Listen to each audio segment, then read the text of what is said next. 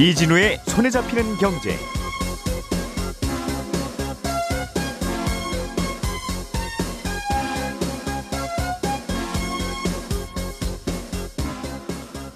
안녕하십니까 이진우입니다. KT가 지난주에 있었던 통신장애 사고에 대한 보상안을 발표했습니다. 실제 피해가 아닌 통신장애가 있었던 시간을 기준으로 보상을 해주기로 했는데요. 구체적으로 어떤 보상안이 나왔는지 간단하게 알아보겠습니다. 최근에 서울에서는 6억 원 이하의 아파트 거래가 비교적 활발합니다. 어떤 이유 때문에 이렇게 6억 원 이하 아파트로 거래가 늘어난 건지 짚어보겠고요.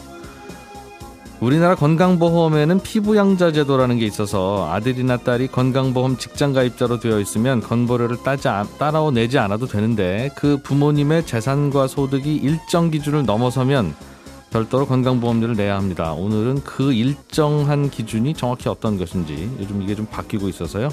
자세하게 알아보겠습니다. 11월 2일 화요일 손에 잡히는 경제 광고 잠깐 듣고 바로 시작하겠습니다. 우리가 알던 사실 그 너머를 날카롭게 들여다봅니다.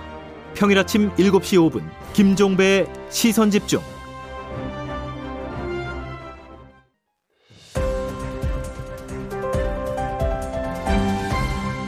이진우의 손에 잡히는 경제. 네, 경제 뉴스들 정리해 보겠습니다. 김현우 행복자산관리연구소장, 손에 잡히는 경제 박세훈 작가, 그리고 오늘은 고란 경제 전문 기자와 함께합니다. 세 분 어서 오십시오. 네, 안녕하세요. 최근에 KT 인터넷이 1시간 반 정도 인터넷이 네. 마비되는 일이 있었는데 네. 이 보상안이 나왔어요. 이게 앞으로도 이런 일이 종종 있을 수 있기 때문에 네. 이제 어떤 기준으로 보상하는지를 상식적으로 알아두면 괜찮을 것 같아서 우리가 관심을 갖고 있는데 네.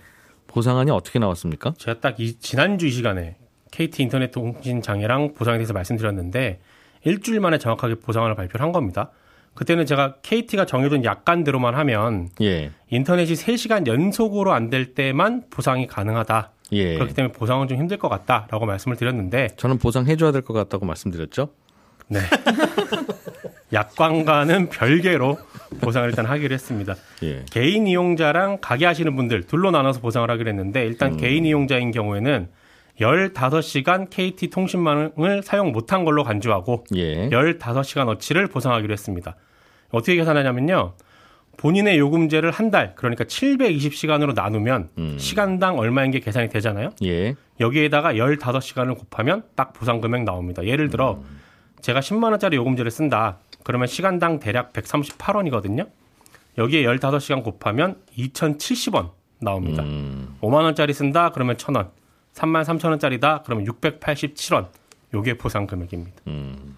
1,000원 안팎. 네. 뭐 집에서 쓰다가 인터넷 잠깐 안 돼서 불편한 거 모르겠어요. 이것도 천 원어치는 더 불편했을 것 같긴 한데. 네. 그렇긴 한데 어쨌든. 네. 아니 집에서 예를 들면 샤워하려고 하는데 물이 안 나와 봐요. 네.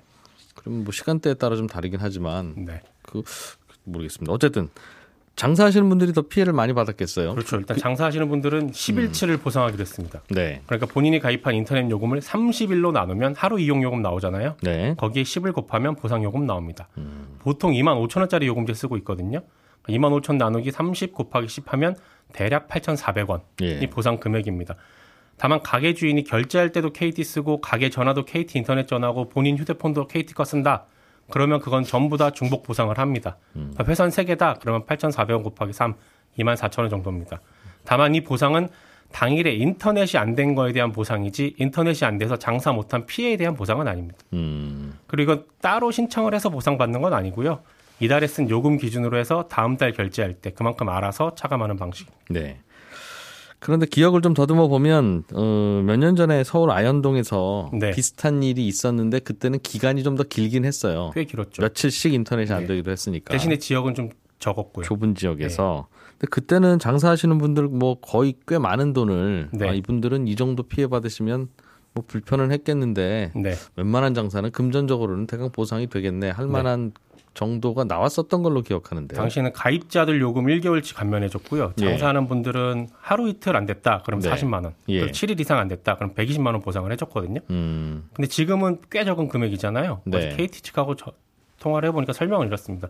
당시에는 인터넷뿐만 아니라 음. 통신도 아, 통신도 안 되고 근처 ATM도 목통됐었고 예. 아무것도 안 됐다. 음. 근데 이번에는 카드 결제만 안 됐을 뿐 ATM도 작동이 됐고 전화도 됐다.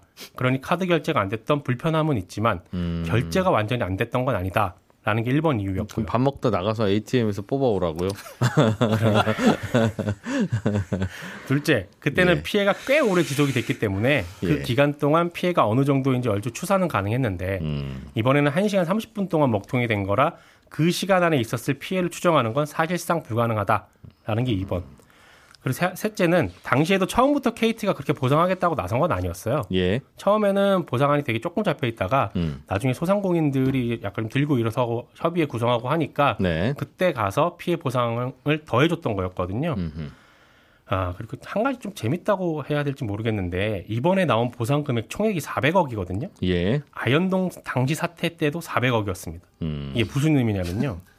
KT가 400억 이상으로 더 보상을 하려고 해도 주주들 입장에서는 네. 아니 왜 보상을 그렇게 크게 해주냐? 라고 할 수도 있거든요. 음. 그래서 대략 400억 정도에서 피해를 보상을 해주면 주주들에게도 그렇게 크게 욕 먹는 건 아니겠다 싶어서 네. 여기에 맞춘 게 아닌가. 이거는 제 개인적인 생각입니다. 알겠습니다. 이거 더 불만 있다 나는 그러면 소송 을 개별적으로 하면 되는 거죠? 네. 음. 하면 되는데 네. 했을 때 실익이 크지 않기 때문에 음. 사실상 소송 가는 건 쉽지가 않죠.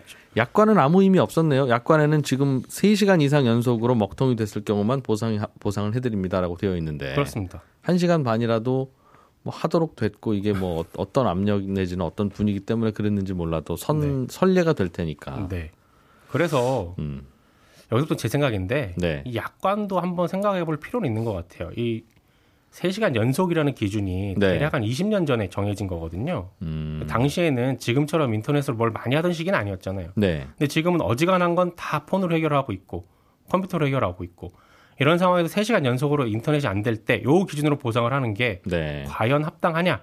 이 부분을 좀 생각해 볼 필요가 있습니다. 실제로 음. KT 측에서도 어느 정도는 개선이 필요해 보인다라고 인정을 했거든요. 예. 그래서 이참에 3시간 연속 피해 발생 기준 요 약간 한번 좀 조정도 생각해 봐야 되지 않을까 싶습니다.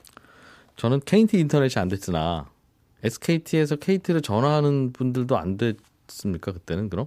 언제? 그그 그, 망, 망이 났을 때 전화도 안 통한다고 그래서 전화는 모르겠고 저는 지난주에요. 지난주에는 네네. 전화는 됐어요. 아 서로 통화는 되고 통화는 됐는데 예. 한 인터넷이 안 되는 바람에 한 예. 번에 전화 통화가 많이 몰리다 보니까 네. 거기는 안된 건 있었고요. 음. 그래서 예를 들면 우리 저 국민 메신저 네. 그 무슨 네. 톡 네. 그거는 어느 한 사람이 안 되면 상대방도 불편하잖아요. 그렇죠. 그러니까 KT 가 입자가 아니라고 해서 불편을 안 겪은 건 아닌데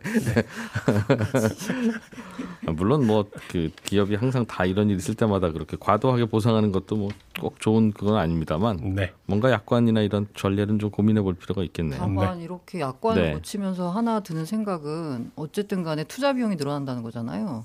통신요금 또 올리지 않을까라는 생각이 들어서. 음, 그러니까 이런 일 안 벌어지려면 저희가 추가로 뭘 네, 해야 됩니다.라고 할 때. 네. 음, 알겠습니다. 나라 걱정. 고란 기자님. 고란 기자님. 서울에서 6억 이하 아파트가 요즘 찾기가 어렵다. 음. 뭐 많이 올라서 그렇겠죠? 네, 뭐 무엇보다도 첫 번째 이유는 집값이 많이 올라서라는 건데요. 부동산 시세조차 시세 조사 업체가 한번 조사를 해봤더니 10월 말 기준으로 6억 원 이하 아파트 서울에서 이게 13만 9천 가구 정도 됩니다.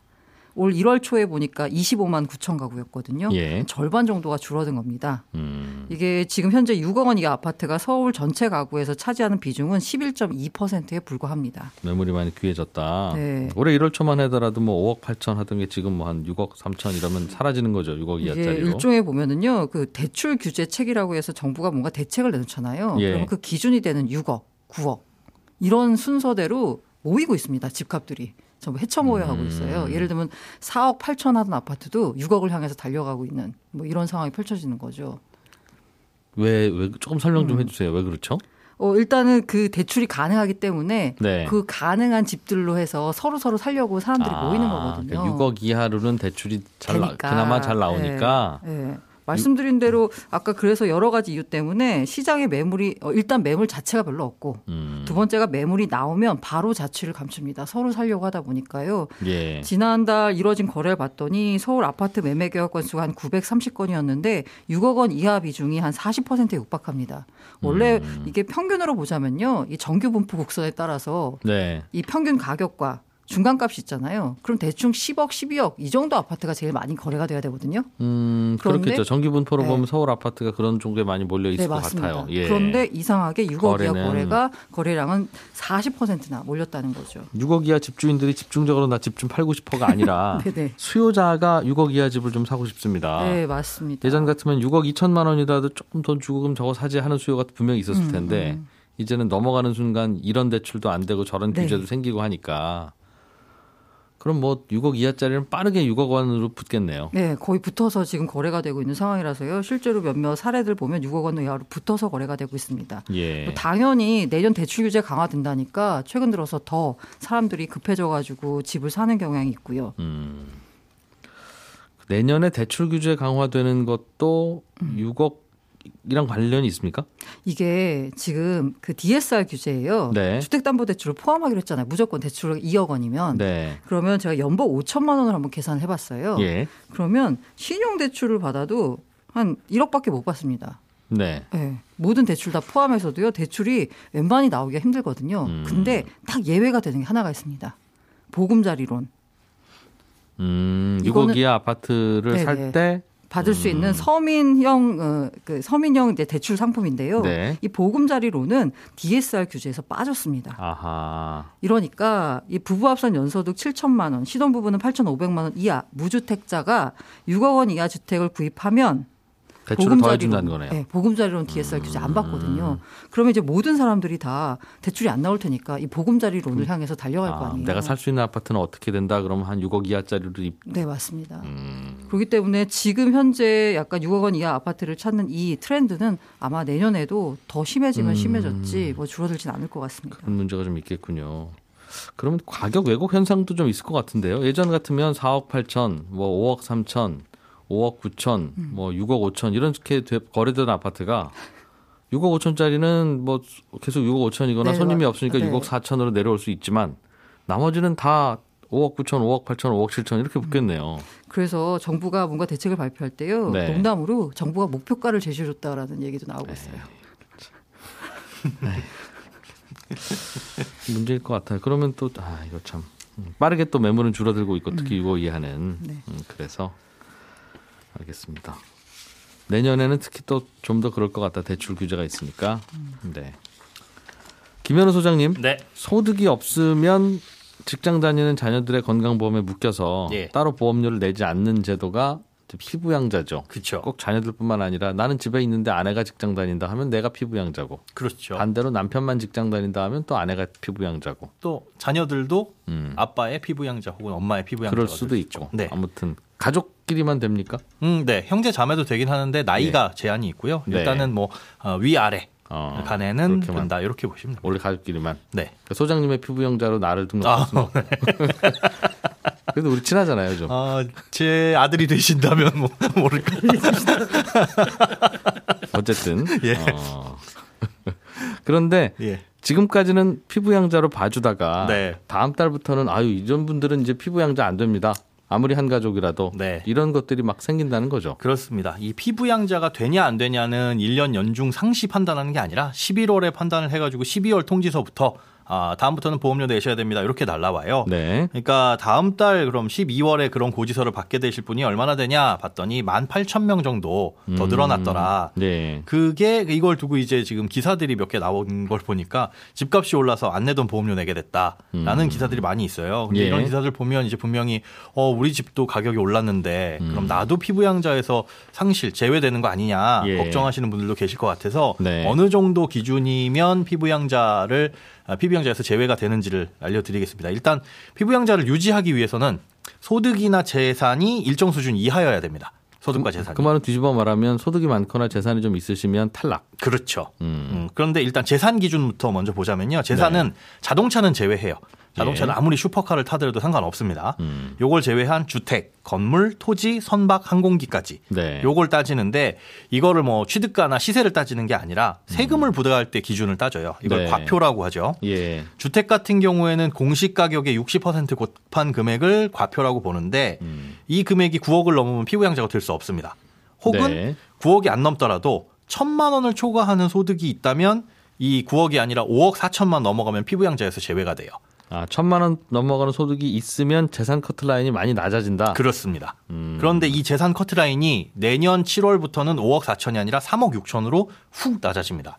그 뭔가 소득이 있으면 네. 소득이 있고 웬만한 음. 재산이 어느 정도 있으면 피부양자에서 벗어난다라는 건데 예. 문제는 이게 과표가 9억, 과표가 3억 6천 이러다 보니까 이게 어느 정도인가 감이 안 오실 수가 있어요. 예. 주택의 과표가 9억이면 시세로는 그럼 얼마냐 역산을 해봤더니 음. 공시 가격이 지금 시세에 점점 점점 근접을 하는 걸 목표로 하고 있잖아요. 예. 어, 70% 정도라고 가정을 했을 때, 음. 그러니까 10억짜리 아파트가 한 7억 정도로 공시가가 나온다 이런 식으로 가정을 했을 때, 예. 어, 과표가 9억이면 시세로는 21억 정도입니다. 이 정도면 그러니까 어 내가 21억 정도 아파트에 살고 있다 그러면 피부양 자격이 상실될 수 있고 만약에 천만 원 넘는 소득이 있으면 네. 내년에는 시세가 한 8억 5천 정도면 피부양자 자격을 상실할 수 있습니다. 음. 알겠어요. 요 21억 계산은 다시 한번 좀 해봐야 될 것 같은데요. 공시가의 60%가 9억이 넘으면 문제니까. 네네. 어. 27에 14, 14억. 14억에 60% 그럼 9억 정도 되죠. 네. 그러니까 시세로는 예, 시세가 21억 정도. 그러니까 시세가 한 20억 정도만 돼도 네. 공시가는 14억 정도가 될 거고요. 아하, 거기에 이제 예, 과표는 예. 이제 60%를 음, 곱해야 되니까. 지금은 그렇지만. 예, 예. 음. 다만 천만 원 넘는 소득이 있다면 그 기준은 많이 낮아집니다. 많이 낮아집니다. 그게 이제 내년 7월 올해는 예. 이제 지나갔으니까 내년 7월이 넘어가게 되면 지금 시세로 한 8억 5천짜리가 있고 네. 내 소득이 천만 원이 넘어간다. 음. 이렇게 보시면은 네. 피부양 자격에서 박살될 수 있다. 이렇게 음. 생각을 하시면 됩니다. 대개는 그럼 집에서 할머니 할아버지로 불리는 분들이 이제 요 대상일 텐데. 예.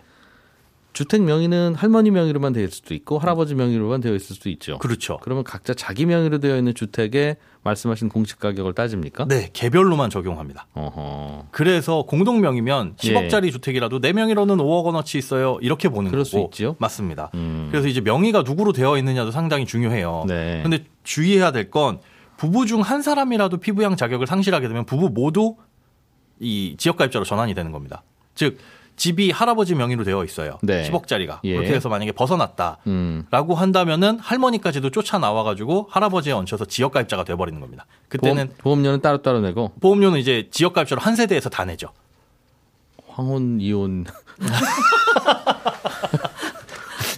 그래서 이게 공동 명의로 만약에 해놨다 반씩 쪼갰으면은 피부양 자격을 박탈당하지 않을 수도 있는데 예. 이렇게 해가지고 벗어나게 되면 부부는 이제 한 세대로 그렇습니다. 보니까 개인으로 보는다 보든 뭐 그거는 이해가 되는데 예. 개인 자산은 개인으로 보면서 네. 둘중 한 사람만 소득이 있으면 다른 사람도 자동으로 소득이 있다고 간주해서 네. 규제 범위가 달라지는 건 조금 이상한데요? 지역 가입자로 전환되기 때문에 그래요. 지역 가입자의 조건 자체가 네. 세대 단위로 부과를 하는 거기 때문에 아. 음, 이 피부양자 자격이 되냐 안 되냐를 먼저 놓고 봤을 때 피부양 자격이 안 되면 이게 지역가입자로 자동 전환이 되는 거거든요. 그러다 보니까 그 세대는 그러면 이제 부부는 한 세대니까요. 같이 뭐 자녀와 살고 있든 뭐 누구와 살고 있든지 간에 그래서 부부를 한 세대로 묶어서 자녀와 살고 있으면 자녀와 부부가 다 한 세대 아닙니까? 어 그렇긴 한데 이 보험을 부과할 때요. 건강보험료를 부과를 할 때는 네. 그 세대를 쪼개는 게 어, 뭐 같은 집에서 한 세대로 살고 있다고 하더라도 예. 세대 단위 부과가 만약에 자녀는 직장을 다니면 직장 가입자로 부과를 하고 네. 피부양 자격에서 부모님이 상실됐다면은 이건 음. 부모님의 세대를 따로 그러니까 아버지는 상실될 수 있어요. 재산이나 네. 소득이 있어서. 그렇죠. 어머니는 상실이 안 되고 아들의 그게 안 된다는 안 거죠. 됩니다. 예. 부부는 건강보험을 부과할 때 한 몸입니다. 어머니는 아들이랑 더 친할 수 있는데. 그럴 수 있지만 건강보험료 부과할 때는 한 세대로 보는 겁니다. 예. 대출이 있는 건 빼줍니까? 아닙니다. 안, 안 빼줍니까? 이 재산을 부과하는 기준이라고 머릿속에 두시면 돼요. 예. 그러니까 재산세를 우리가 부과할 때 집에 대출이 아무리 많아도 음. 재산세는 그 집에 대해서 부과가 되잖아요. 알겠습니다. 그러다 보니까 다른 의미로 그 전세에 살더라도 전세 음. 보증금은 재산세 부과 대상이 아니기 때문에 네. 이것도 마찬가지로 피부양 자격을 박탈하는 데는 영향을 어. 미치지는 않습니다. 그러니까 대출 얼마 끼고 있든 아무튼 집값 전체로 본다. 네, 그렇습니다. 소득이 문제일 텐데 어떤 소득이 주로 들어가죠? 빠지는 소득이 있습니까? 사업 소득이 있으면 무조건 안 되고 예. 사업자 등록증이 없어도 500만 원 초과하면 피부양자에서 제외됩니다. 네. 그리고 연금 소득은 국민연금이나 공무원연금 같은 건 다 포함이 되는데 음. 개인연금은 아무리 많이 받아도 그거는 포함이 안 됩니다. 지금까지는. 음흠. 금융소득은 이제 천만 원을 연간 초과하면 단돈 예. 1원이라도 초과해도 천만 원 전체를 다 소득으로 잡고요. 예. 이 합산 소득이 3,400만 원을 초과하면 지역 가입자가 되는데 내년 7월부터는 이게 2천만 원으로 낮아져서 음. 소득도 기준이 훨씬 더 까다로워진다. 이러면 국민연금 가입 괜히 했네 하는 분들도 나오겠네요. 국민연금 받는다는 이유로 그게 통 넘어서는 바람에 공버리가 좀 더 나오는 그럴 수 있습니다. 음. 네, 저는 잠시 후 11시 5분부터 이어지는 손에 잡히는 경제 플러스에서 또 한번 찾아오겠습니다. 이진우였습니다. 들어주신 여러분 고맙습니다.